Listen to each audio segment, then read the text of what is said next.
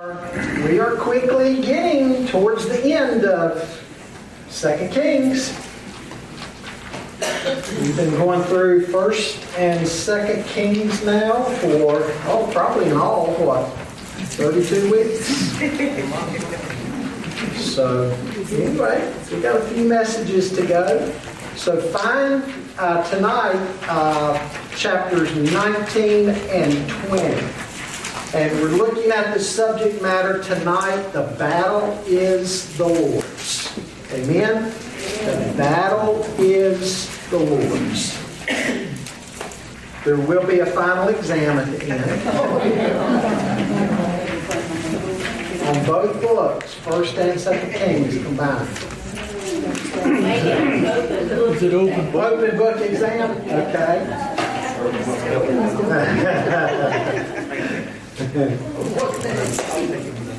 the battle is the Lord's. Let's uh, let's read chapter 19 for now, and then we will turn later and read chapter 20. 2 Kings 19.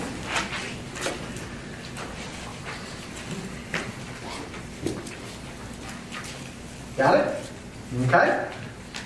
When King Hezekiah heard this, he tore his clothes and put on sackcloth and went into the temple of the Lord.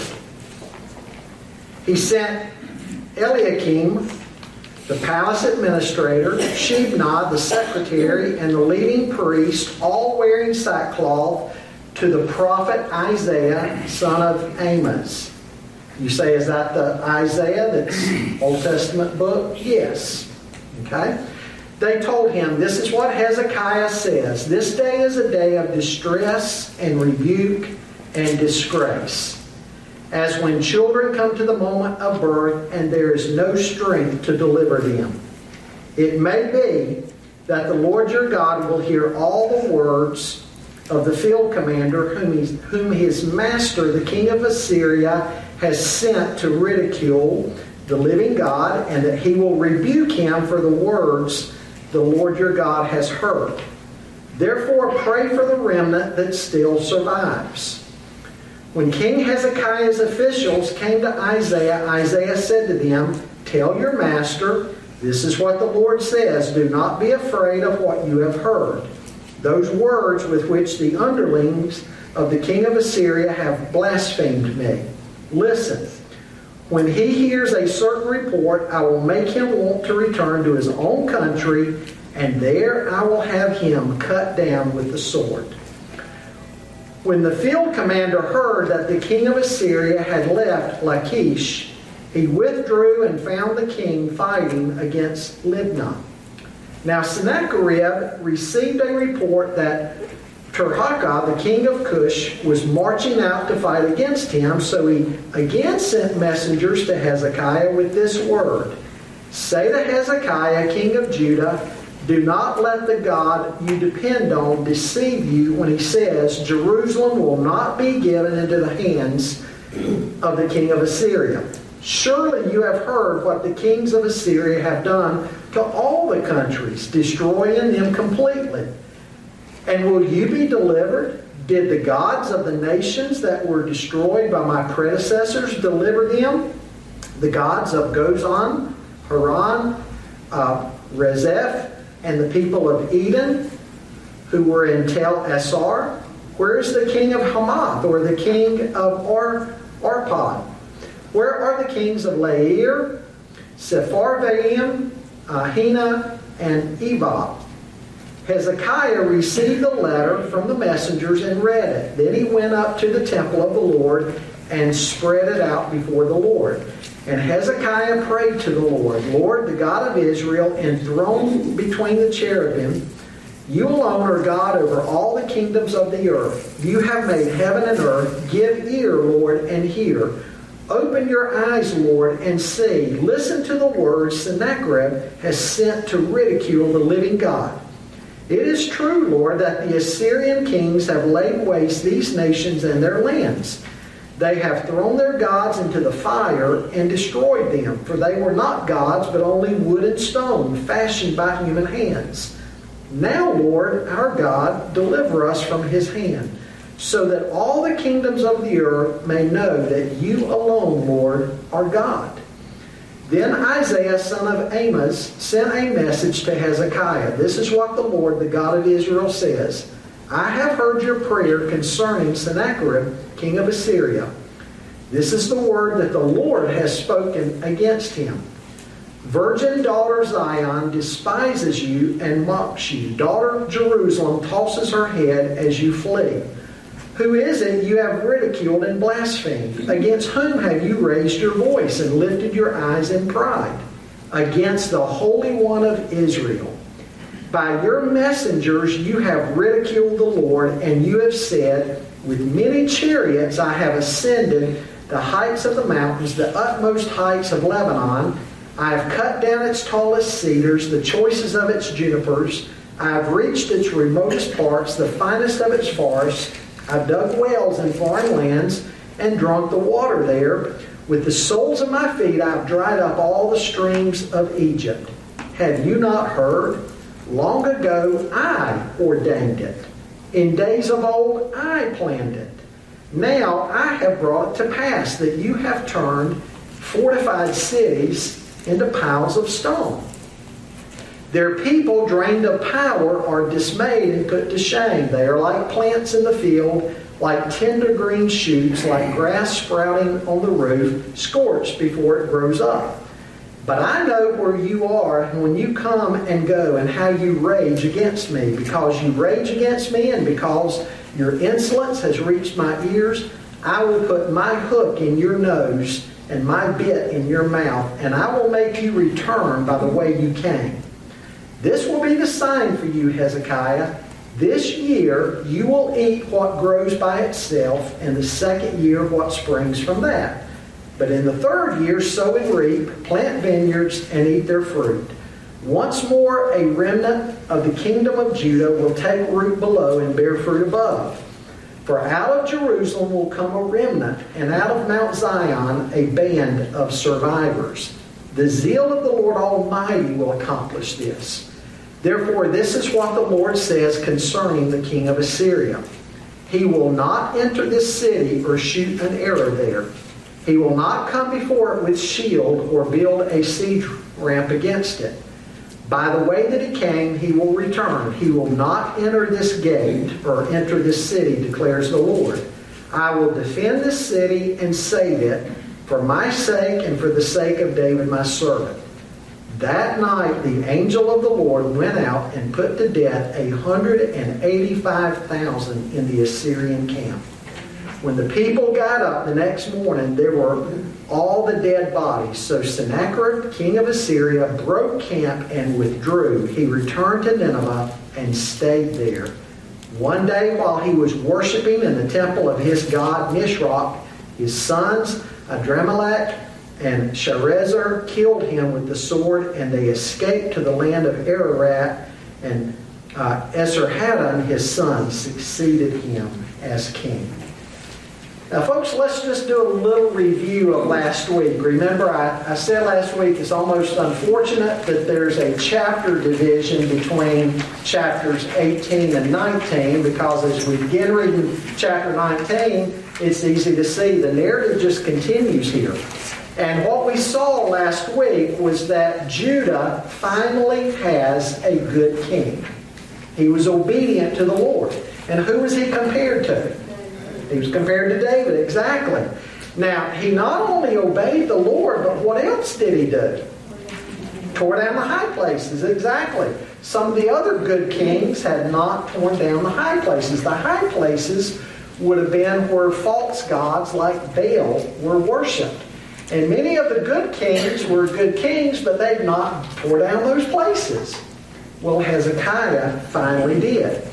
Uh, he was courageous. He rebelled against Assyria. Instead of paying tribute to the king of Assyria and staying under their hands, uh, he broke off. And that was a very courageous thing to do. Uh, yes, as we saw last week, he stumbled, he became afraid, uh, when the Assyrian king came back after he wasn't paying him off anymore, and the Assyrian king came to attack him, he agreed to pay the Assyrian king for a while. Uh, now we see Sennacherib, the Assyrian king, is, is coming back. He's mocking him, he's mocking God, and he's saying, There is no God that can save Hezekiah. There is no God that can save the people of Judah. Uh, that's what Sennacherib is saying. And, and that's where we pick up tonight. Sennacherib boasted in Assyrian literature that uh, he had the king of Judah and all of Jerusalem shut up like a bird in a cage. He was bragging. He had come against Judah and Jerusalem and had the people trapped inside the city walls. And again, he, he bragged in Assyrian literature, according to his testimony, he had all Jerusalem shut up like a bird in a cage. So he's feeling pretty good about himself. Now, if we could put all the historical accounts in 2 Kings, uh, 2 Chronicles, and the book of Isaiah together, uh, as well as the history of the time, we would see that while Sennacherib has Hezekiah and Judah trapped and shut up inside of the walls of Jerusalem, Hezekiah and his forces have cut off all of the water from the surrounding creeks and water sources so that the Assyrian army won't have any water. And what they have done is they have built a water conduit under the walls of Jerusalem so that they'll have water in Jerusalem.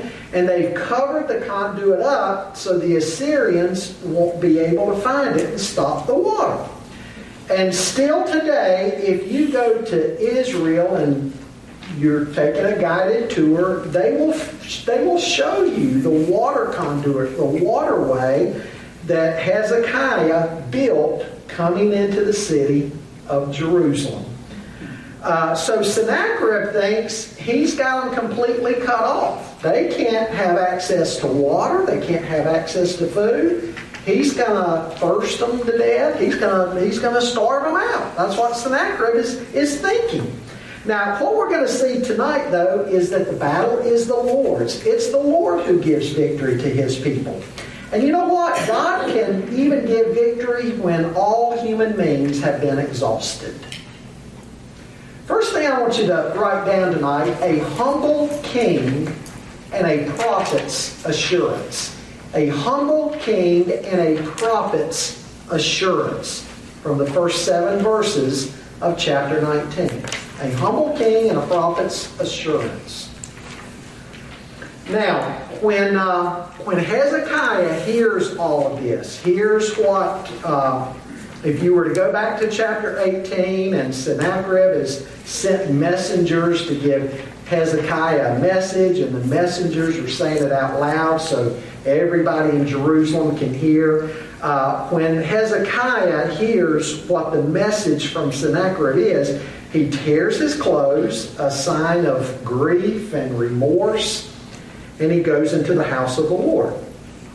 Now, when trouble strikes, what we do next says a lot about our faith, doesn't it? How do we respond? Uh, you may say Hezekiah's response, tearing his clothes and going into the house of the Lord, was just foxhole religion. You know what foxhole religion is, right? We've talked about that before. Somebody cries out to God when they're in trouble, God delivers them, and then they forget all about God until the next time they get in trouble. Some might try to say Hezekiah is expressing that. Uh, but not so.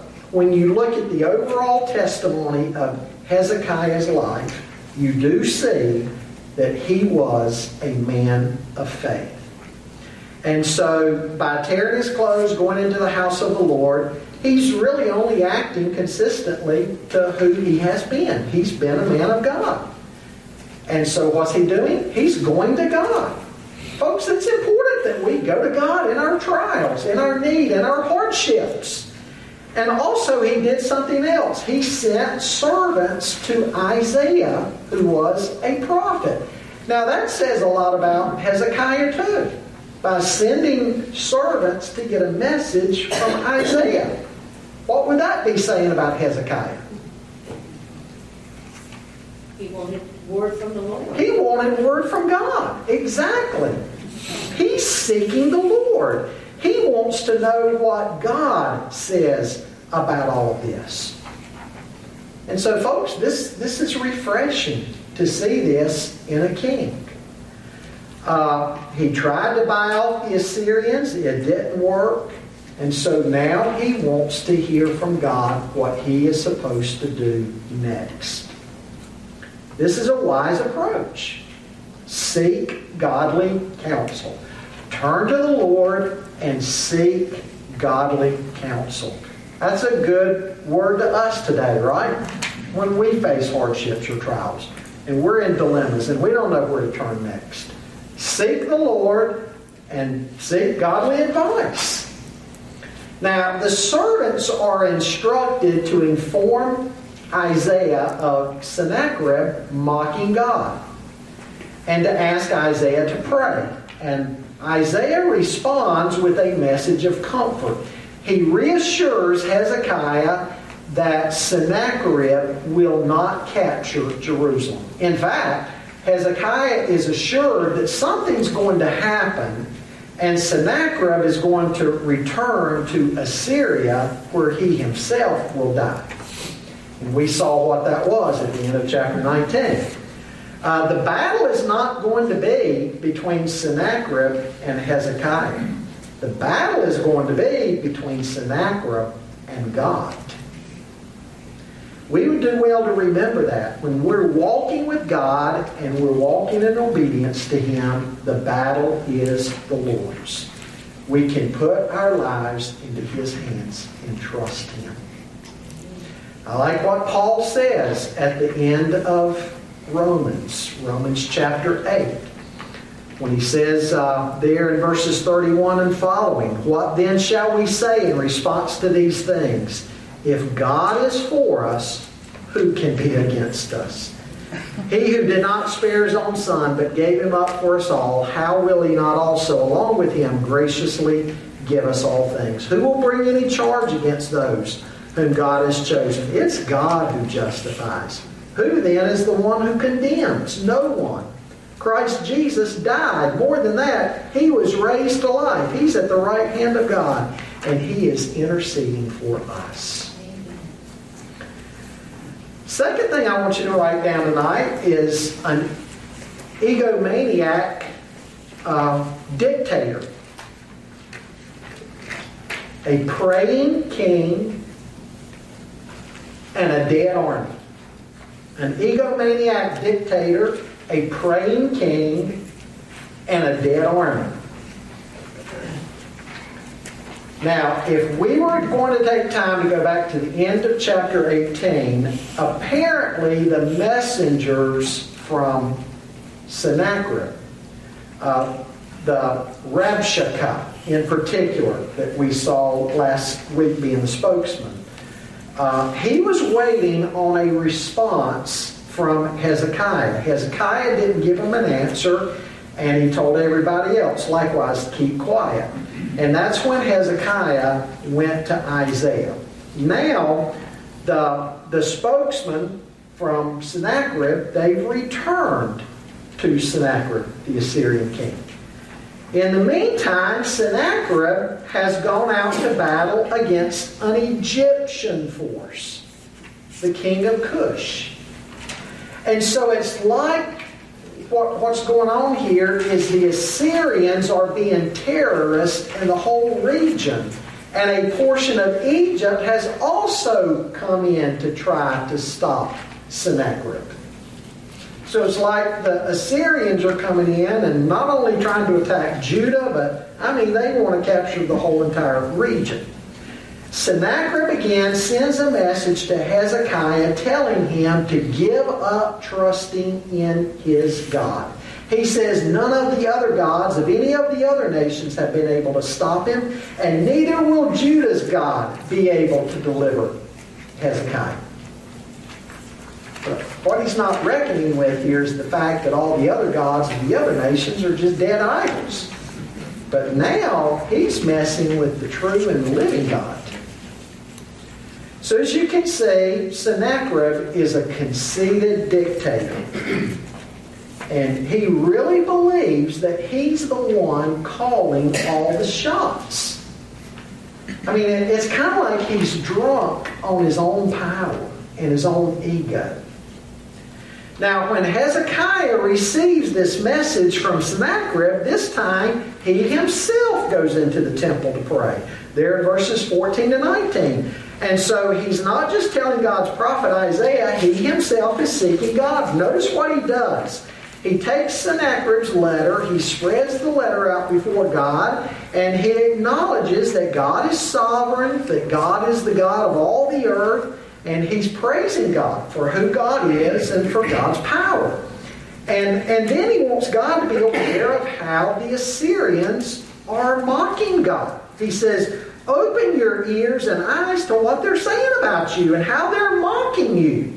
And next, he acknowledges what a force for destruction the Assyrian king has been to the other nations that trusted in other gods, that were no gods, just idols. And finally, he petitions God as the true God to save them, to vindicate his name, that his name alone would end up being praised, and that as a result of this, that all the nations would know that Judah's God is indeed the true and the living God. It's one of the finest prayers in the Old Testament. It reminds us to go before God with praise and acknowledgement and to make petitions that will further God's glory, not just further our own selfish agendas. Now, we're not told how much time exactly elapsed between verse 19 and verses 20 to 31, but evidently it was not too long. God gives Hezekiah an answer to his prayer through Isaiah, and again, he assures Hezekiah that God has heard his prayer. He comments that God says that Jerusalem and that Judah is his virgin daughter. In other words, what God is saying is no enemy has ever been able to come in and defile her, and God is not about to let that start now. When Sennacherib has made fun of God's people, he's also made fun of God. And God's not going to allow this to happen. God is not going to be mocked. Now, folks, what a great encouragement to us to pray. God hears our prayers. And God is not oblivious to the trials and the pains and the dangers that we go through. God knows all about that. Now, in this response, what Sennacherib has failed to understand is that any success he has had thus far is only because God had raised Sennacherib and the Assyrians up to judge the land. Here's Sennacherib thinking he's been able to attack all these other nations and do what he's done because how great he is and how great the Assyrians are. But God's letting Sennacherib know that it's only because God has raised him up. So here Sennacherib is thinking he's this wonderful king and wonderful military leader, and the whole ancient world is afraid of him, when in reality the God of Israel has merely raised him up to be an instrument in his hands. We see here that sometimes in the Old Testament, God would raise up an ungodly king and an ungodly people to judge others.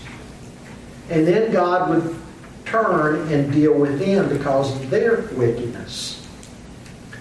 It, it just goes to show when it comes to leaders, God, God is the one who's in control. God's in control of world affairs. Raises up, puts another one down for his own purposes. Sometimes we don't understand those purposes at first, and, and we may not until years and years, decades go by. We may never understand the side of heaven. Now, because Sennacherib fails to understand that his power so far has only been because of God, and Sennacherib's wanting to take all the credit for himself, God says, I'm going to put a hook in your nose and a bit in your mouth. Now, what's this? This is some irony going on here. This is a case where you reap what you sow. Because you see, this is how the Assyrians would do people.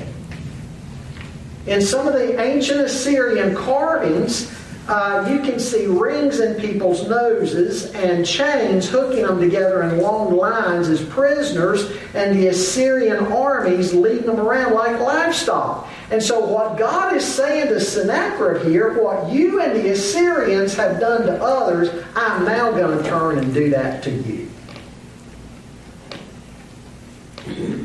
You see, folks, it's dangerous to claim success for, for ourselves. Whatever we accomplish is only because God has made it possible. So God's to get all the glory. And here's a pagan king taking all the glory for himself. Now, as a sign that Assyria won't defeat the people of Judah, uh, Hezekiah is told that they're going to eat the next two years off of what has already been planted. In other words, Assyria will not come in and destroy the land and lay it waste. They're not going to be able to do this. You're going to eat off the land, what's already been planted for two years. And then, oh, by the way, also Hezekiah, the third year, you're going to be able to go back planting and harvesting just as you've always done. So, again, this is just a sign to Hezekiah quit worrying. God's going to take care of the Assyrians. You don't have to wonder that he's going to come in and destroy you and destroy the land and destroy all your food. It's not going to happen. And Hezekiah is basically being told when he sees all these things happen, just as God has said they'll happen, then he will know that God is the one who has brought it to pass. That's an interesting way to look at answered prayer, isn't it? If we're praying for a job, for example, uh, we don't always see what God's doing behind the scenes to bring it to pass, right? You may not see how your resume ended up in the right person's hands and the right phone calls made, and you don't see all that. But the next thing you know is you're getting a call, you're getting an interview, and you get the job, right? But you don't see all the details of how God did it. But God's the one who did it. And that's a lesson to us about prayer, right? We don't always see all the details involved of how God is answering our prayers. We might just see the result of it as we look back on it. I've heard testimonies before people's health issues. They were they were praying for uh, for somebody, a, a, year later, they, they say, Yeah, you know, you were praying for me, and I sat at home one night, and a nurse called, and they got me in to see such and such doctor. And it turned out that doctor was the one who was the leading person in that field. And he said, No, you don't have this, you have that instead. And now I'm cured. We, we don't understand sometimes all the movement as we're praying about something or praying for somebody, what all God's doing behind the scenes. We just kind of see when it's finally done. Right? That's what's going on here. It's like God tells Hezekiah, just trust me. I'm going to take care of all this. And the next thing you're going to know, Hezekiah, you and your people will be eating the fruit of the land, and the land's not going to be wiped out, and the threat of Sennacherib and the Assyrians will be gone, and you really won't understand how it all happened. You'll just know that it happened. And God says at the end of verse 31, the zeal of the Lord will do this. Amen? It won't be by Hezekiah's strength or wisdom or might. It won't be because the people of Judah ended up being a superior fighting force over the Assyrians because they weren't. It'll be because God did this. God, the Lord of hosts. Amen. Yes. That's saying a lot. That is. Amen. Now, the next thing we read about is what? Sennacherib gets up one morning. What's happened? Slaughter. A slaughter. Could you imagine uh, uh, one nation leading its troops out in battle against another nation, and the battle commanders getting up and 185,000 of their troops are dead? Could you imagine anything like that? And it was probably every other one. yeah. And what it is, an angel of the Lord's come in and done this overnight. So I mean, think about this. Sennacherib's been boasting what he's going to do to the people of Judah and Jerusalem and to Hezekiah. I'm going to get you. Your God's not going to be able to help you. The gods of the other nations hadn't helped them. I've been able to destroy them and destroy their gods. Your God's not going to be able to help you. And overnight, God enters the camp, destroys the Assyrians. So what's Sennacherib do? Maybe the only wise thing he's done at this point. He tucks his tail and runs back to Syria. Right?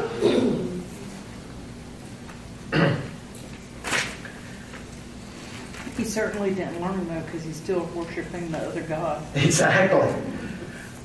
But you know, there's going to be irony in that. Sennacherib, now follow, follow the narrative here. Sennacherib had boasted to Hezekiah that Hezekiah's God, the God of Israel and Judah, would be powerless to save them. Well, God did save them. Here's Sennacherib, though, back home in his own land, in his own pagan temple, worshiping the idols that he has credited with his own success. His very own family comes in and kills him. His gods have not been able to protect him. Irony. He had boasted that his gods would give him success over Judah, but his gods could not even give him success over the attack of his very own sons. Don't miss the irony in what's going on here. Just shows you false gods can't deliver. Right? Now, third thing I want you to see from chapter 20, we're going to do a little flashback first, a flashback and a snapshot forward. That's the third thing here, a flashback and a snapshot forward. And you're going to be messed up a little bit here with some chronology maybe. In chapter 20. In those days, verse 1 says, Hezekiah became ill and was at the point of death. The prophet Isaiah, son of Amos, went to him and said, This is what the Lord says Put your house in order because you're going to die. You will not recover. Hezekiah turned his face to the wall and prayed to the Lord, Remember, Lord, how I have walked before you faithfully and with wholehearted devotion and have done what is good in your eyes. And Hezekiah wept bitterly. Before Isaiah had left the middle court, the word of the Lord came to him. Go back and tell Hezekiah, the ruler of my people, this is what the Lord, the God of your father David, says. I've heard your prayer and seen your tears. I will heal you. On the third day from now, you will go up to the temple of the Lord. I will add 15 years to your life and I will deliver you in this city from the hand of the king of Assyria. I will defend this city for my sake and for the sake of my servant David. Then Isaiah said, Prepare a poultice of figs. They did so and applied it to the boil, and he recovered. Hezekiah had asked Isaiah, What will be the sign that the Lord will heal me, and that I will go up to the temple of the Lord on the third day from now? Isaiah answered, This is the Lord's sign to you that the Lord will do what he has promised.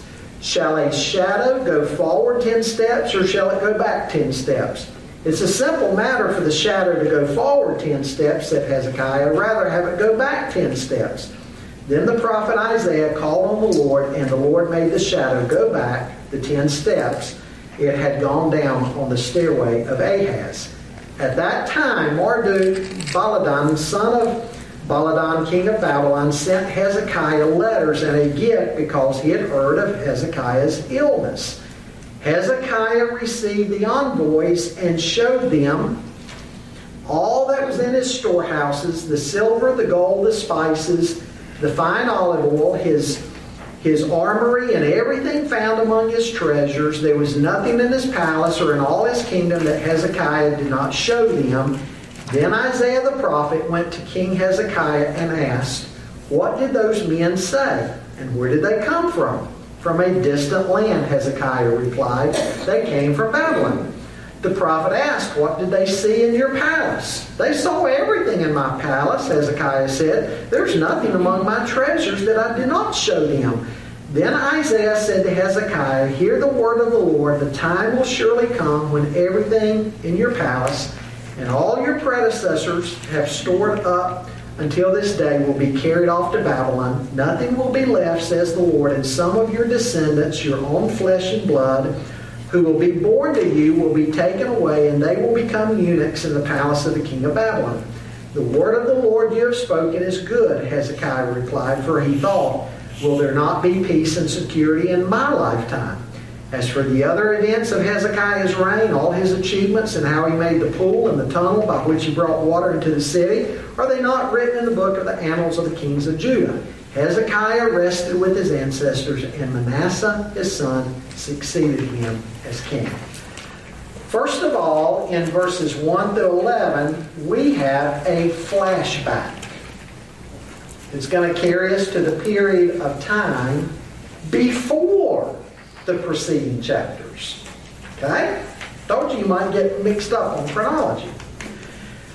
We would come to chapter 20, we would expect it to pick up the narrative where it left off in chapter 19.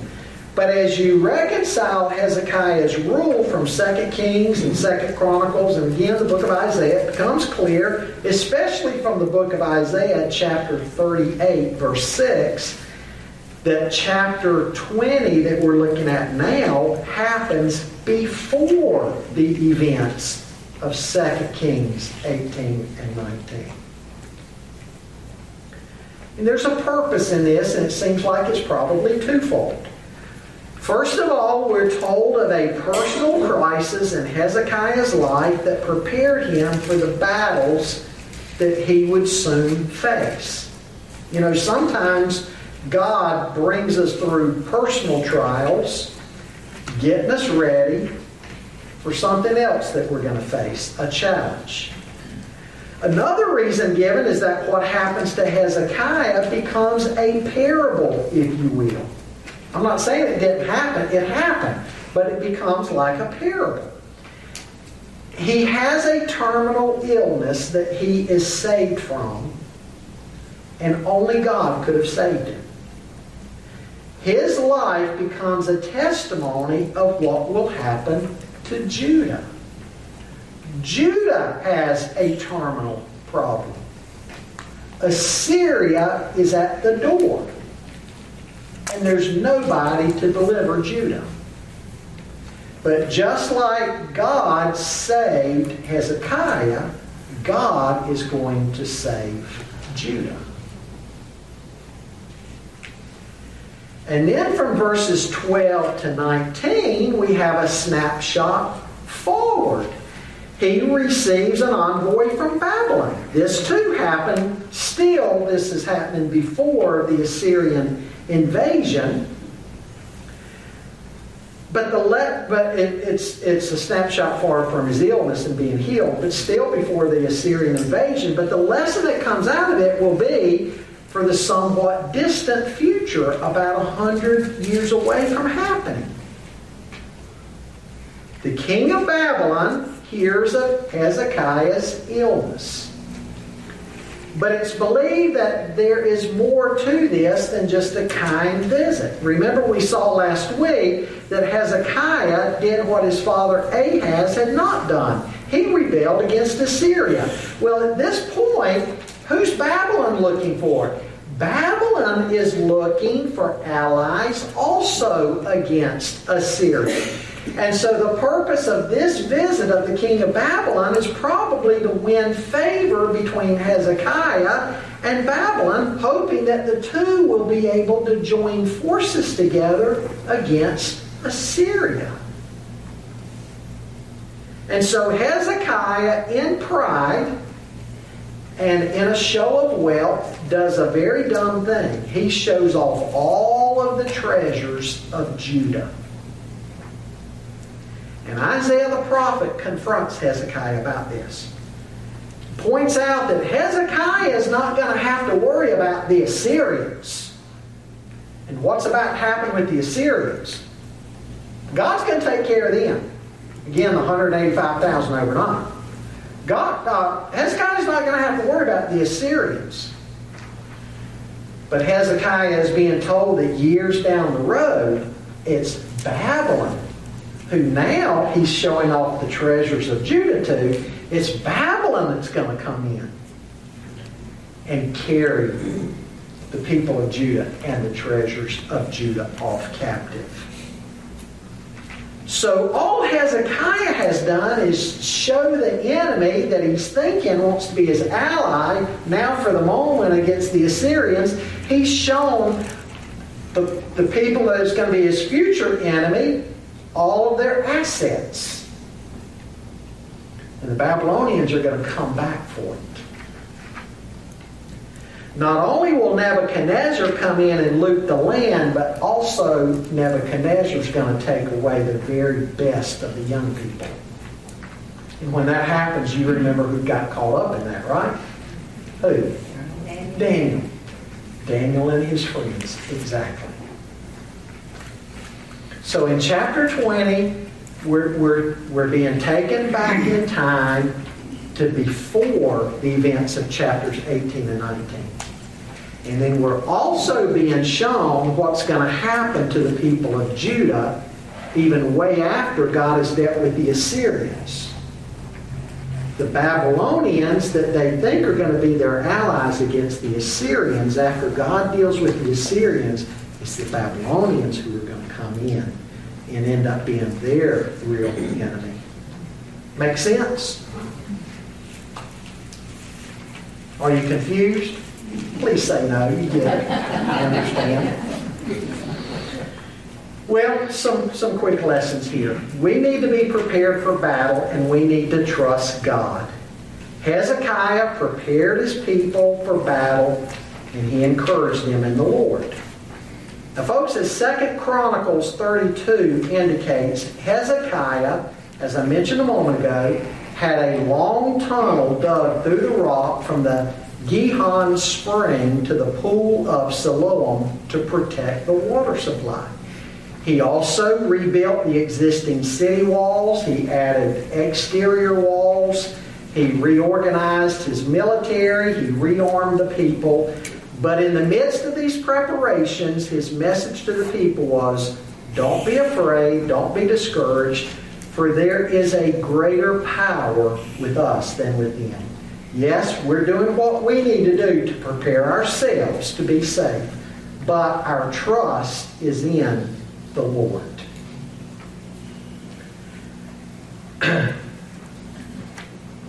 so, what are they? What's Hezekiah doing? He's having the people do what they can, but he's turning to the Lord in prayer and trusting God. Prayer and action are not necessarily in conflict with one another, right? When we're praying for God to look after us and protect us, in the meantime, we'd be doing what we ought to be doing for our families or communities or whatever. While we're praying to God, our trust is in God, but we're doing what we believe He would have us to do. Right? So uh, we need to be prepared for battle, but we need to trust God.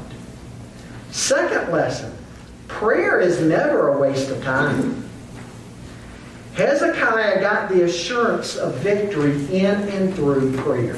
It was in prayer. It was because of prayer that he got these encouraging messages from Isaiah the prophet of how God was going to look after him. God answered his prayers. Prayer's never a waste of time. Don't ever think, oh, you know, I got all this facing me. Uh, maybe you're in the midst of trials or troubles or whatever, and you think you need to be doing something. I don't have time to pray. You don't have time not to pray. You don't have time not to pray. It's never a waste of time to pray. And then a third lesson the enemy will try to intimidate us and mock our faith in God. Folks, never waver. Be strong in your faith. Stand firm. Stand firm in the Lord. The enemy, at some point in your life, somebody's going to try to mock your faith. Probably the, the, the, the devil's going to get somebody trying to discourage you in your faith and make fun of you and mock you. Stand firm. Stand firm in the Lord. And you know, that's what Paul says to the Ephesians in Ephesians 6, right? Stand firm in the Lord and put on the full armor of God. Okay, so we're clicking right along, taking, we did two chapters tonight. Any comments?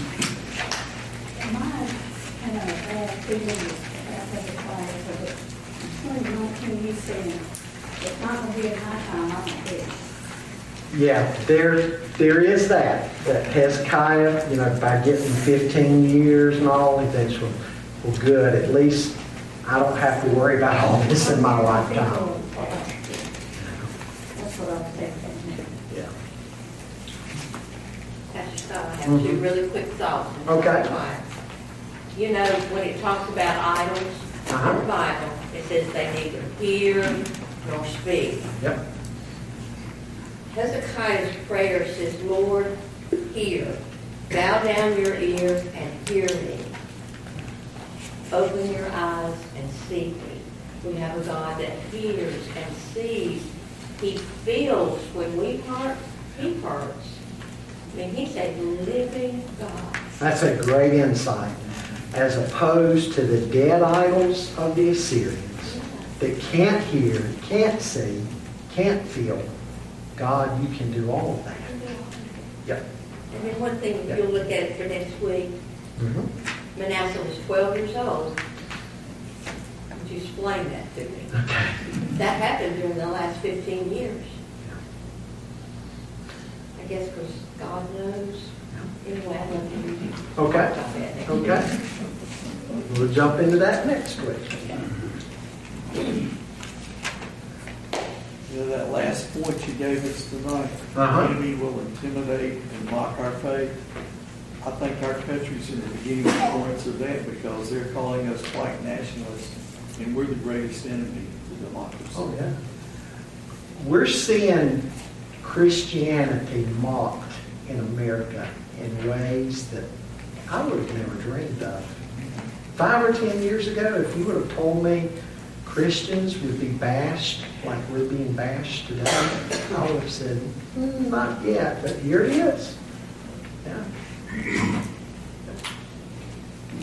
And they're glorifying, there's a, first lesbian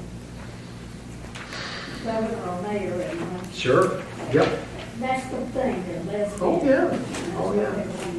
they're. They're, glorifying that which Scripture condemns. Yep. And all that stuff goes hand in hand, you know, a lot of pride of self. When you look at tonight, you know, Sennacherib and even Hezekiah, pride was pretty dangerous. I mean, you know, Sennacherib thought it was all about him the entire time, even to the point when his entire army's gone, he still never backed away, and eventually got him. Hezekiah at the end, again, he's pretty proud. Look at all that we have here, look at all we've accomplished. Yep. And um, in, in time, that's going to come back and get you as well. One So, time it's your downfall. pride's be dangerous. Yep. What's the middle letter in pride? What's the middle letter in sin? Right.